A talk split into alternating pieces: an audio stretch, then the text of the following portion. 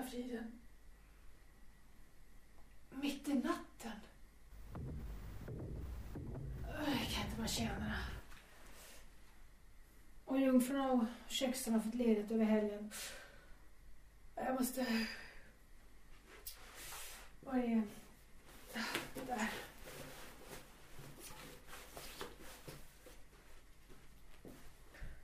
Ah! Framför henne stod en yngre man.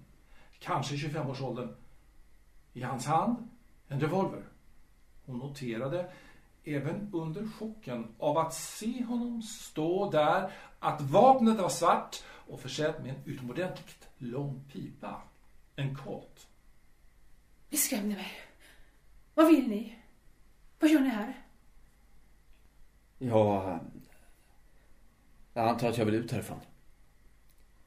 Jag har så att säga gått vilse i den här lyxkåken. Och om ni skulle vara så vänlig och visa mig vad dörren ut är. Så ska jag inte ställa till med något. Utan bara försvinna härifrån. Det var en ruffigt klädd man med bruna ögon och läderartad tjock hud efter att ha levt mycket i solen. Han verkade mycket lugn. Revolven darrade inte och den var riktad mot hennes mage. Inte med utsträckt hand utan från höften mot vilken underarmen vilade. Hur kom ni in i huset? Vad gör ni här? Det är rätt och slätt ett rån, miss. Jag har snokat runt här för att hitta något av värde. Men hittar ingenting. Antar att gubben lagt värdesakerna i ett kassaskåp någonstans. Jag trodde inte ni var hemma.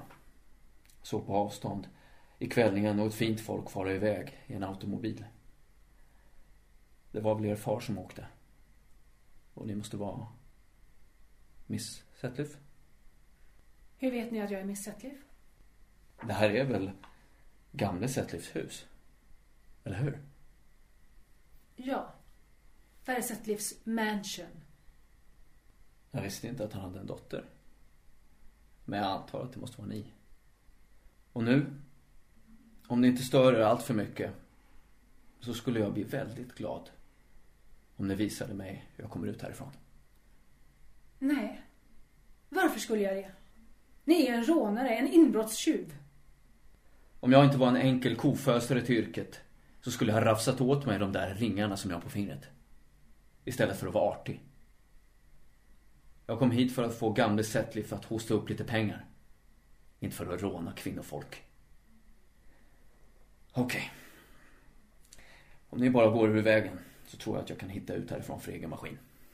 Mot bakgrund av vad han sagt och hur han sagt det drog hon slutsatsen att mannen inte var någon grovt kriminellt belastad våldsman från staden.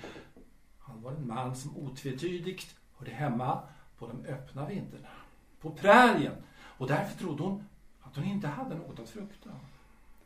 Och eh, om jag skulle skrika? Anta att jag skulle ropa på hjälp. Skulle ni kunna skjuta mig då? En kvinna.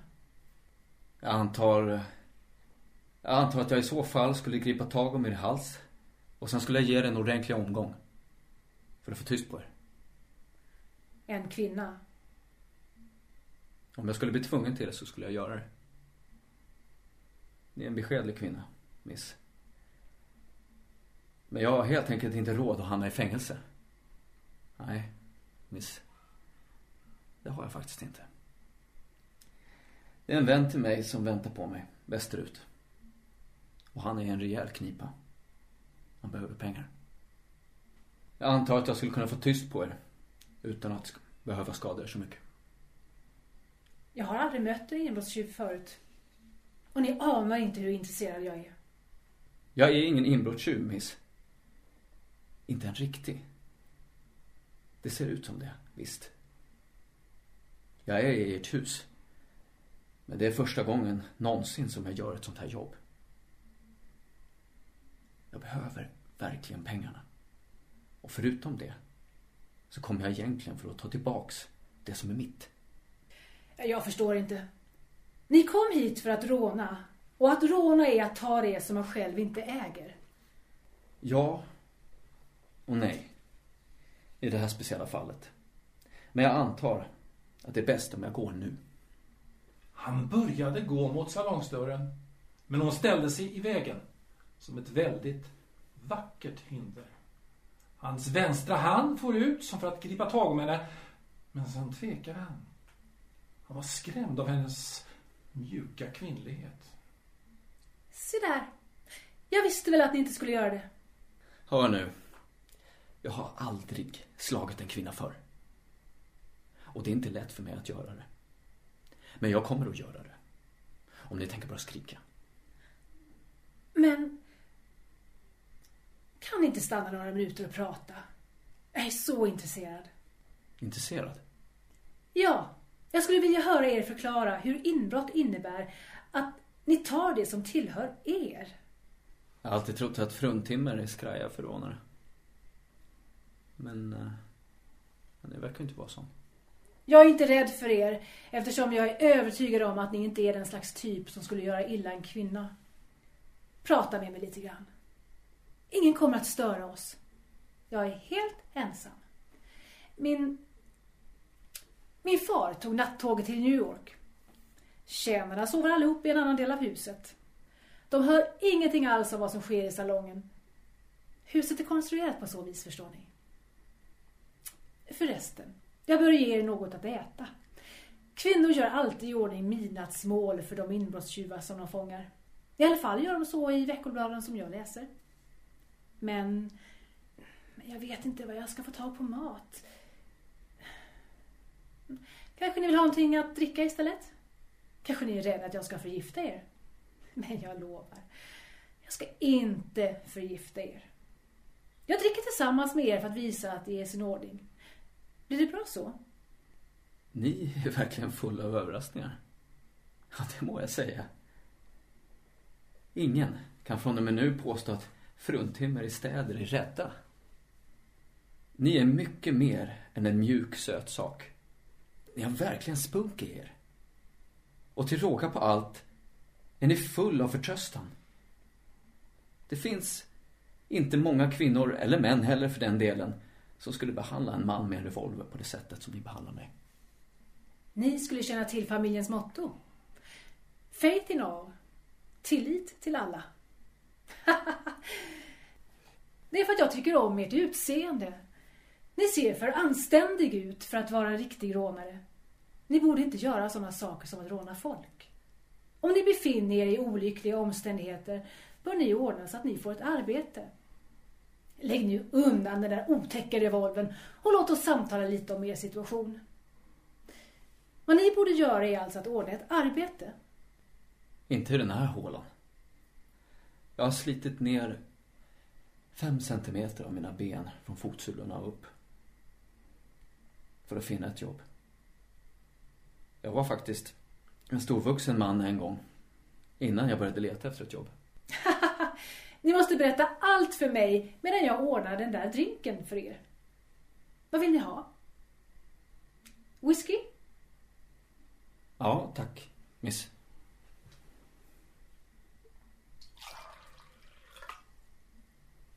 Oj!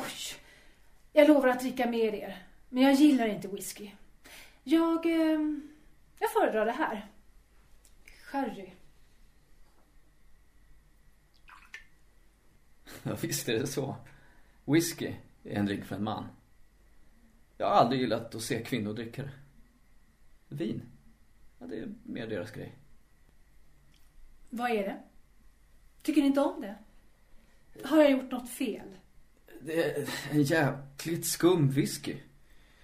Smakar som den blivit bränd eh, och rökt när man gjort den. Åh, så dumt av mig. Jag gav er skotsk whisky. Naturligtvis är ni van vid majswhisky. Låt mig ordna det. Bättre? Ja, miss. Ingen rök i den. Inte. Verkligen bra grejer. Jag har inte fått en drink på en vecka. Ganska hal i smaken. Oljig. Inte gjort i någon kemisk fabrik. Ni verkar ha vanan inne. Nej, miss. Det, vill jag inte kalla det. Jag har slagit mig lös några gånger. Men det är inte ofta. Men det finns några gånger när en bra sup är rätt och riktig. Och det här, är en sån gång. Och nu tackar jag er för er vänlighet, miss. Eh, och nu drar jag vidare. Men fru Settliff vill inte bli av med sin inbrottstjuv. Hon var en alltför balanserad kvinna för att vara romantiskt lagd, men det fanns ett spänningsmoment i den nuvarande situationen som hon fann nöje i. Dessutom visste hon, trodde hon, att det var ofarligt. Trots sitt käkparti och sina stadiga bruna ögon var mannen i högsta grad medgörlig. Längre bak i hennes sinne glimmade också den lockande tanken på en framtida åhörarskala av beundrande väninnor. Ett ögonblick. Ni... Ni har inte förklarat hur inbrott i ert fall handlar om att hämta det som är ert. Kom. Sätt er ner och berätta för mig här vid bordet. Hon rörde sig mot sin vanliga plats och satte honom på hörnet vid sidan om sig. Hon noterade att hans uppmärksamhet inte hade upphört. Hur hans ögon vaket vandrade omkring för att tillfälligt och beundrande återvända till hennes ögon. Men det vilade aldrig länge där.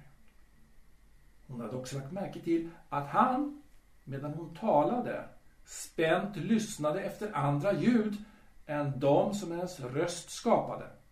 Inte heller hade han lämnat ifrån sig revolvern, som nu låg mellan dem på bordshörnet med kolven nära hans högra hand.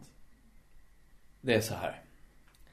Gamle Setliff drog mig vid näsan en gång i en affärsuppgörelse. Det var tarvligt gjort. Men det fungerade. Om man inte fattar lagvrängarnas kontrakt. Då kan vilken svindel som helst anses vara helt och fullt lagligt. Lyssna. Er far har inte den blekaste aning om vem jag är. Och jag gissar att han inte vet om att han har ruinerat mig. Han vältrar sig säkert nog dagligen med hundratusentals dollar, antar jag. Han är för stor för att ens ha hört talas om en liten flugskit som mig. Jaså? Det tror ni? Er far är en driftig herre. Han har alla sorters gubbar som planerar och arbetar för honom. Jag är bara en av tusentals människor som ruinerats av er far. Tro mig. Vi är alla bara obetydliga spelpjäser i hans ögon. När som helst så kan vi offras.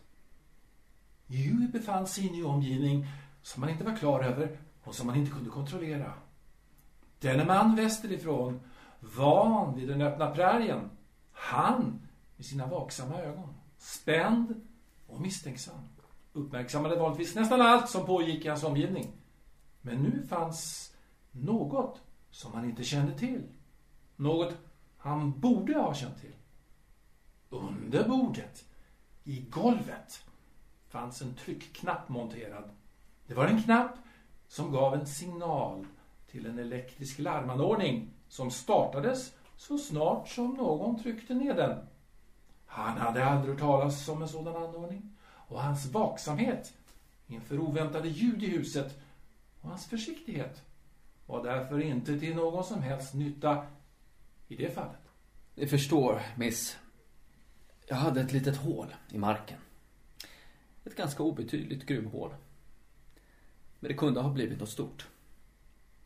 Men när Setlifs folk rörde om i Idaho och omorganiserade smältverksbolaget och hägnade in resten av landskapet och genomförde det stora hydrauliska projektet Between Pines. Då var det jag som klämdes åt. Jag fick aldrig någon chans att tjäna pengar. Jag lurades att skriva under några papper som er fars man hade satt under hakan på mig. Gruvan var värdelös.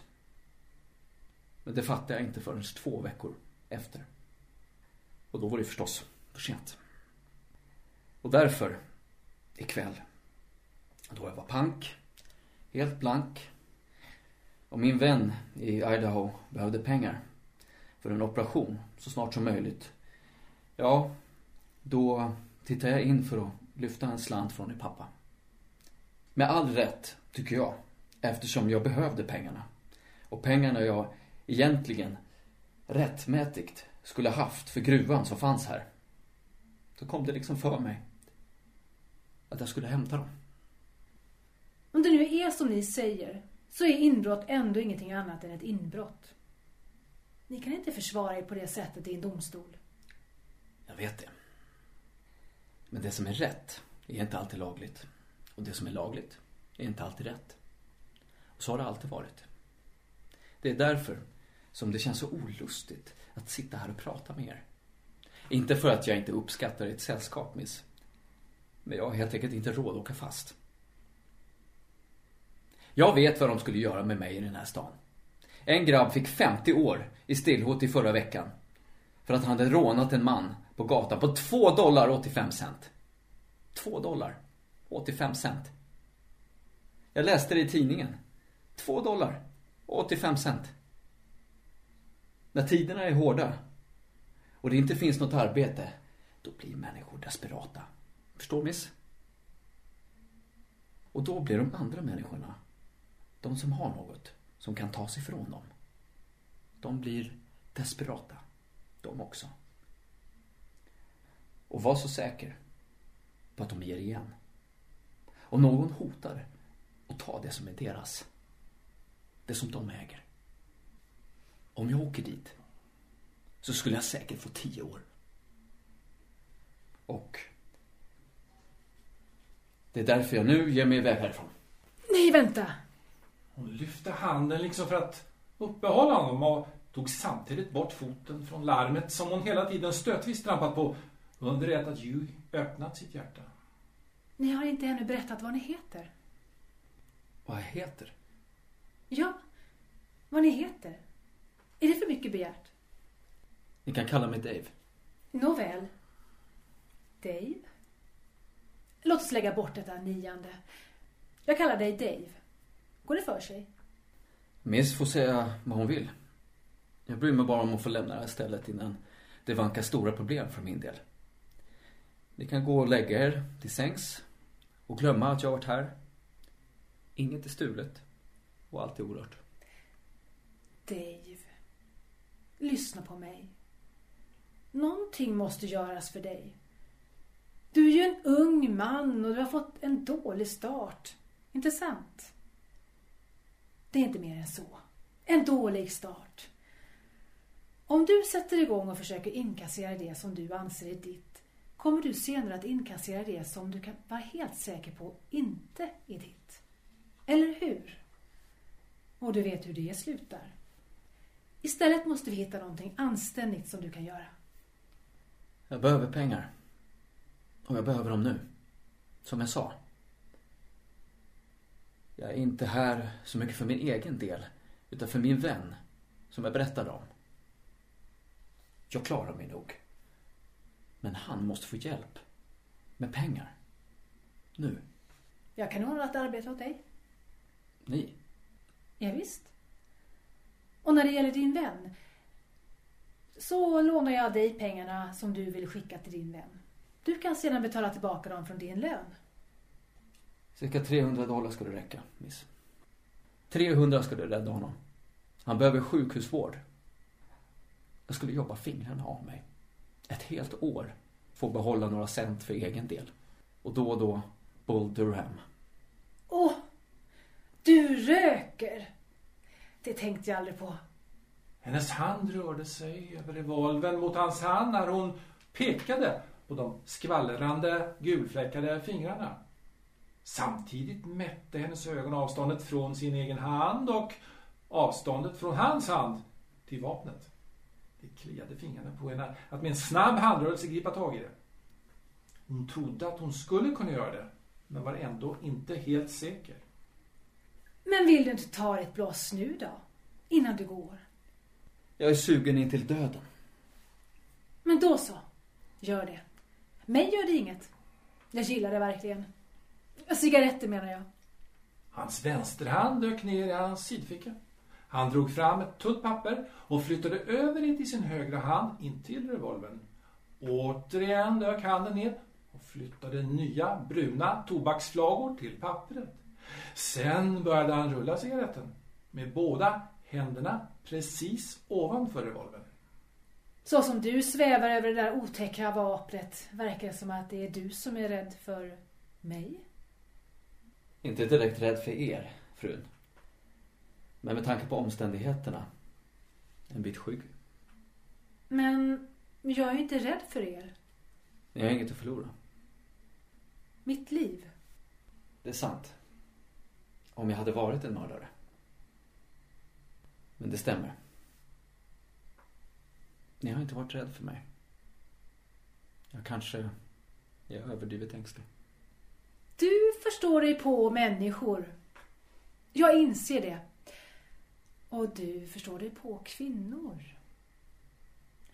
Jag är säker på att när jag försöker få dig att överge brott och nu också vill skaffa dig ett hederligt arbete. Medan hon talade trevade hon åter med toffen efter larmknappen och så trampade hon på den igen och igen. Jag ber så mycket om ursäkt. Jag, jag antar att min nervositet inte är speciellt användbar i ett vanligt samtal. Men det här är ju heller inte något vanligt samtal, miss. Medan han pratade tog han bort sin högra hand från bordet och efter att ha tänt cigaretten lät han handen falla ut med sidan. Tack för att ni litar på mig. Minns vårt motto. Tillit till alla. Hon pressade orubbligt foten mot larmknappen. Angående de där 300. Jag kan nog telegrafera pengarna västerut imorgon. Och jag går med på att arbeta för dem. Och få mitt uppehälle under ett års tid. Du kommer att tjäna mer än så. Jag kan lova dig minst eh, 75 dollar i månaden. Kan du handskas med hästar? Hans ansikte lystes upp och hans ögon kom till liv. Då kan du arbeta för mig. Eller snarare för min, min far. Fast det är jag som anställer alla tjänare. Jag behöver en kusk till. Och jag skulle få bära uniform, menar ni? Det passar tydligen inte. Men kanske du kan tämja och handskas med eh, unghästar? Visst. Vår familj har en avelsgård och där finns det plats för just precis en sådan man som du. Passar det? Om det passar. Visa mig bara. Jag sätter igång på direkten. Och jag kan lova er en sak, miss. Ni ska aldrig behöva ångra att ni gav Judy Luke en hjälpande hand. Jag tyckte du sa att du hette Dave. Ja, det gjorde jag, miss. Det gjorde jag helt visst. Ja, jag ber verkligen om ursäkt. Eh, det var en ren bluff. Mitt riktiga namn är Judy Luke. Det var för att jag faktiskt inte litade på er. Men ni har övertalat mig. Jag tror er. Och om ni ger mig adressen till den där avelsgården ni har och pengar till eh, järnvägsbiljetten så reser jag dit. Det är det första jag gör imorgon bitti. Under hela samtalet hade hon aldrig upphört med sina ansträngningar under larmet. Hon hade trampat på det på alla sätt. Tre korta och en lång, två och en lång och fem gånger. Hon hade prövat långa serier av korta signaler och en gång hade hon pressat ner larmknappen under tre hela minuter. Varför dök inte den enfaldige tjänaren upp? Kunde han verkligen sova så tungt att han inte uppfattade larmet som var monterat på hans vägg? Kanske larmet inte ens fungerade. Jag är så glad. Så glad att du är villig. Det är inte mycket som behöver ordnas. Men du måste se till att börja med att lita på mig medan jag går efter min handväska. Den är i mitt rum. Du vet ju redan att jag kommer att hjälpa dig med de 300 dollarna. Och de är ju inte här. Då hade du ju säkert redan hittat dem, eller hur? Jag tror er, miss. Ni verkar vara en hygglig själ. Och sådana finns det inte många av. Så jag är djupt tacksam. Jag följer er till ert rum. Eh, kanske jag kan få gå själv? Men innan hon fick höra hans samtycke uppfattade hennes öra en lätt dämpad duns på avstånd. Hon visste att det var svängdörren till kökspersonalens serveringsrum. Vad var det där? Till svar flög hennes vänstra hand mot revolvern och hon lyckades dra den till sig. Hon hann före honom och det var tur för att i nästa ögonblick studsade hans hand upp från sidan och grep om tomrummet där revolvern hade legat. Sitt ner! Rör dig inte! Lägg händerna på bordet. Hon hade lärt sig av honom. Istället för att hålla vapnet framsträckt lät hon kolven och underarmen vila på bordet. Mynningen pekade nu inte mot hans huvud utan mot bröstet. Och han, som såg så lugn ut och som lydde hennes befallningar, visste att det inte fanns en chans att vapnet skulle missa på grund av rekylen. Han såg också att revolvern inte darrade och att handen inte skakade. Och han var helt och hållet medveten om storleken på det hål som de mjukmantlade kulorna kunde göra. Han såg inte på henne utan på hanen som spänts en aning av hennes pekfinger på avtryckaren. Jag tror jag måste varna er, miss. Avtryckaren är filad på ett så sätt att den är mycket känslig. Tryck inte för hårt. För då blir det ett hål i mig som är lika stort som en valnöt. Tack. Ni gör bäst i att låta den gå tillbaka helt. Ni märker säkert hur lätt den kan fyras av. Det skulle ställa till det med en ganska oskön oreda över hela golvet. En dörr öppnades bakom honom och han hörde någon komma in i rummet. Men han vände sig inte om. Han såg på henne och han såg en annan kvinnas anlete. Hårt, kallt, skoningslöst och ändå lysande i all sin skönhet. Thomas, gå till telefonen och kalla på polisen. Varför tog det så lång tid för er att svara? Jag kom så snart jag hörde ringklockan, Mrs Sutcliffe. Jag ber om ursäkt, men eh, är det inte bättre om jag hämtar ett vapen och väcker Samuel? Nej. Ring till polisen. Jag kan hålla mannen i schack. Gå och gör det nu. Fort. Tjänaren avlägsnade sig i sina nattofflor. Mannen, Huey, och kvinnan, Helen, satt kvar och såg in i varandras ögon. För henne var det en njutningsfull upplevelse. I sitt stilla sinne upplevde hon redan skvallret i sin vänkrets och såg uppslagen i societetsbladen som kom ut varje vecka. Hon såg hon artiklarna om den vackra fru Setliff som på egen hand hade gripit en beväpnad rånare. Hon var säker på att det skulle göra sensation. När du får det där straffet du nämnde så får du tid att fundera över vilken idiot du varit som tillgriper andras egendom och hotar kvinnor med revolvrar. Du får tid att lära dig läxan ordentligt. Säg nu sanningen. Du har väl ingen vän i knipa? Allt du berättar för mig var en lögn. Han svarade inte. Trots att hans ögon var fästa på henne verkade de tomma. Och det var de. För att i det ögonblicket såg han inte längre henne. Han såg västens vidsträckta och solbelysta vidder där män och kvinnor var av en helt annan resning jämfört med de usla invånare som han träffat på i de trefaldigt usla städerna här i östern. Fortsätt. Varför talar du inte? Varför ljuger du inte lite mer? Och varför tigger du inte om att få gå din väg? Kanske jag skulle göra. Jag skulle kunna be om att få gå. Om... Om vad då? Jag letar efter ett ord. Som ni påminner mig om. Anständig. Jag skulle kunna be er om att vara en anständig kvinna. Var försiktig med vad ni säger. Ni vågar inte döda mig. Världen är ett sjabbigt ställe eftersom en varelse som ni stryker omkring i den. Men jag tror inte att den är så sjabbig att ni tillåter er att göra ett hål i mig. Ni är verkligen usel. Men problemet med er är att ni är svag i all er uselhet. Det krävs inte mycket för att döda en man. Men så mycket har ni inte i er. Och det är där ni misslyckas. Var försiktig med vad ni säger. Jag varnar er. Annars går jag illa åt er. Det kan innebära skillnaden mellan ett lindrigt och ett hårt straff. Gud tycks ha fått problem när han låter er gå lös. Det är mer än vad jag begriper. Vad han egentligen håller på med. När han spelar den stackars mänskligheten sådana spratt. Det är något fel på telefonen. Ledningarna är kortslutna eller något i den stilen. För jag kommer inte fram till telefonisten. Gå då och väck Samuel. Se åt honom att hämta polisen och återkom sedan genast hit. Ja, mrs. Det ska ordnas. Vill ni vara vänlig och besvara en fråga? Den där tjänarkarlen sa något om en ringklocka.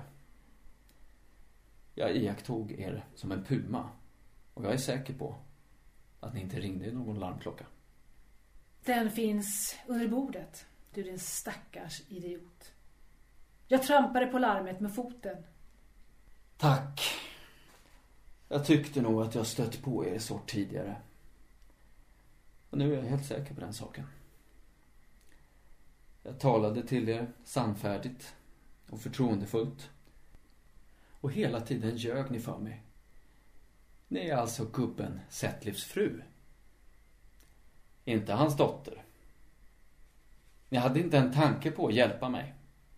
För er har jag varit inget annat än en smutsfläck som ni ville bli av med. Fortsätt. Säg vad du vill. Det är mycket intressant. Ni gav mig blickar. Ni verkade mjuk och vänlig.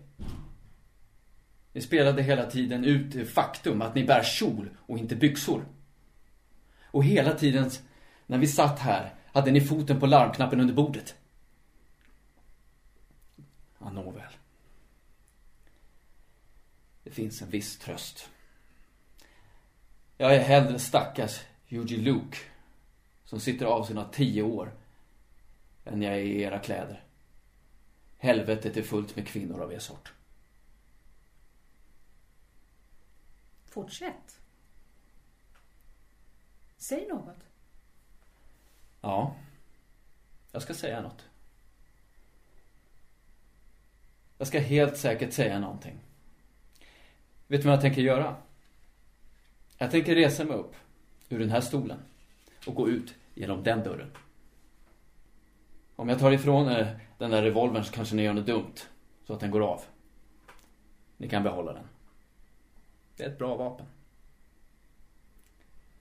Som jag sa så tänker jag gå rakt ut genom den där dörren. Ni kommer inte att avfyra vapnet. Man måste ha råg i ryggen om man ska skjuta en människa. Och jag är säker på att ni inte har det.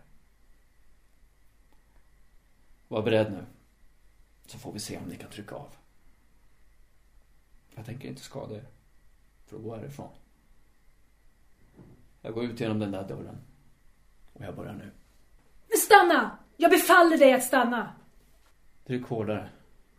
Hanen är inte halvvägs uppe än. Fortsätt. Tryck. Och döda en man. Ja, vad jag säger. Döda en människa. Stängt ner golvet. Med hans hjärnsubstans. Eller skjut ett hål i honom lika stort som en knytnäve. Det är vad det handlar om. När man dödar en människa. Hanen sänktes ryckigt men varsamt. Huey vände henne nu ryggen och gick långsamt, mycket långsamt mot dörren. Helen svängde runt med revolven så att den nu riktades mot hans ryggtavla. Två gånger lyftes hanen halvvägs upp och fördes motvilligt tillbaka igen. Stanna!